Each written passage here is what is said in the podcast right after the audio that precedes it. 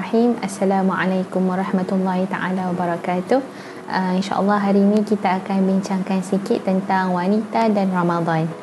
Jadi bila kita sebut wanita dan Ramadan, uh, mungkin antara kita uh, yang sebagai wanita kita akan merasakan uh, sedikit rugi atau sedih uh, kerana Ramadan kita mungkin uh, tak selengkap atau uh, sesempurna kaum lelaki kan kerana secara fitrahnya kita mungkin akan didatangi haid uh, beberapa hari atau mungkin kita akan ada ke- keuzuran uh, seperti hamil, uh, tak larat puasa ataupun uh, menyusu uh, dan itu semua dengan kekangan uh, macam-macam lah kan.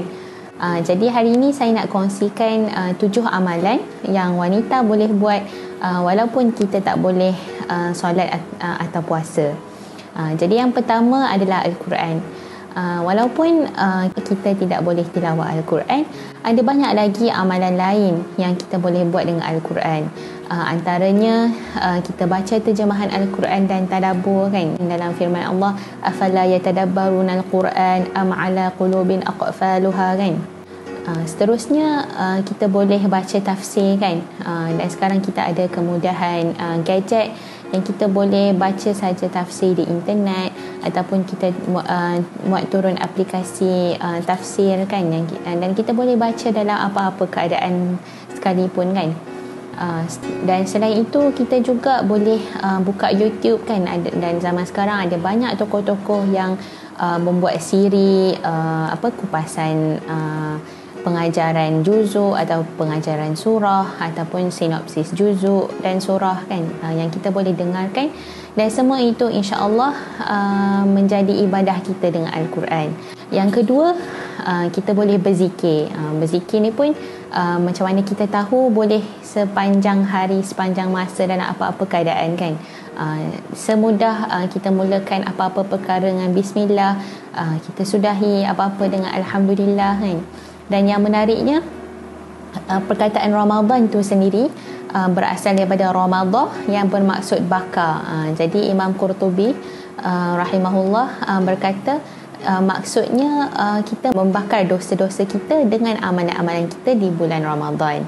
Uh, jadi itu pun uh, memberi galakanlah kepada kita untuk kita banyakkan beristighfar, banyakkan bertaubat dan kita banyakkan amalan soleh agar dosa-dosa kita terbakar insya-Allah.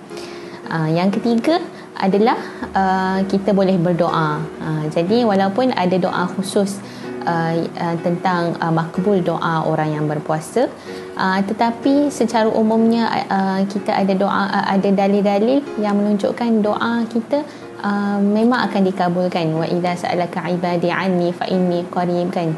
Wa qala rabbukum ud'uni astajib lakum kan dan insyaAllah dengan berkat Ramadan lebih mudah lagi doa kita uh, dikabulkan kan? Uh, jadi itu pun kita uh, apa ambil berat dan jangan tinggalkan kan? Sangat sayang kita tinggalkan amalan berdoa. Uh, yang keempat adalah bersedekah kan? Uh, seperti mana hadis Rasulullah SAW. Uh, sesungguhnya uh, uh, Nabi Muhammad SAW adalah uh, orang yang paling dermawan. Dan uh, baginda lebih uh, dermawan atau paling dermawan di bulan Ramadan. Uh, jadi yang ni pun kita perlu rancang sebaiknya sama ada kita bahagikan uh, duit yang kita ada uh, dengan 30 hari kan supaya setiap hari kita boleh dapat uh, sedekah dan dapat pahala sedekah ataupun kita sediakan satu dompet khusus ataupun uh, sampul khusus uh, yang kita bawa bila kita keluar supaya kita dapat bersedekah kan. Yang kelima adalah membaca buku-buku uh, ilmiah kan uh, berkaitan sirah Nabi, berkaitan hadis Nabi ataupun apa-apa dan kita boleh uh, kongsikan uh, kepada uh, ahli keluarga kita, anak-anak kita, uh, kawan-kawan kita kan. Contohnya ada orang yang nak buat satu status satu hari kan. Seterusnya yang keenam menyediakan makanan kan. Uh, jadi ada satu hadis uh, Rasulullah SAW uh, apa yang maksudnya uh, orang yang uh, menyediakan makanan uh, orang yang untuk orang yang berbuka puasa maka baginya uh, pahala seperti mana orang yang berpuasa itu tanpa mengurangkan pahala orang yang berpuasa itu sedikit pun. Uh, jadi uh, marilah kita berlumba-lumba kan untuk sediakan makanan uh, berbuka puasa. dan akhir sekali adalah kita jadikan uh, semua perbuatan kita akan kerana Allah contohnya kita bersihkan rumah kita jaga anak kan? Kita lipat baju ke apa kan? Semuanya kita niatkan uh, kerana Allah semoga semuanya dapat pahala insya-Allah.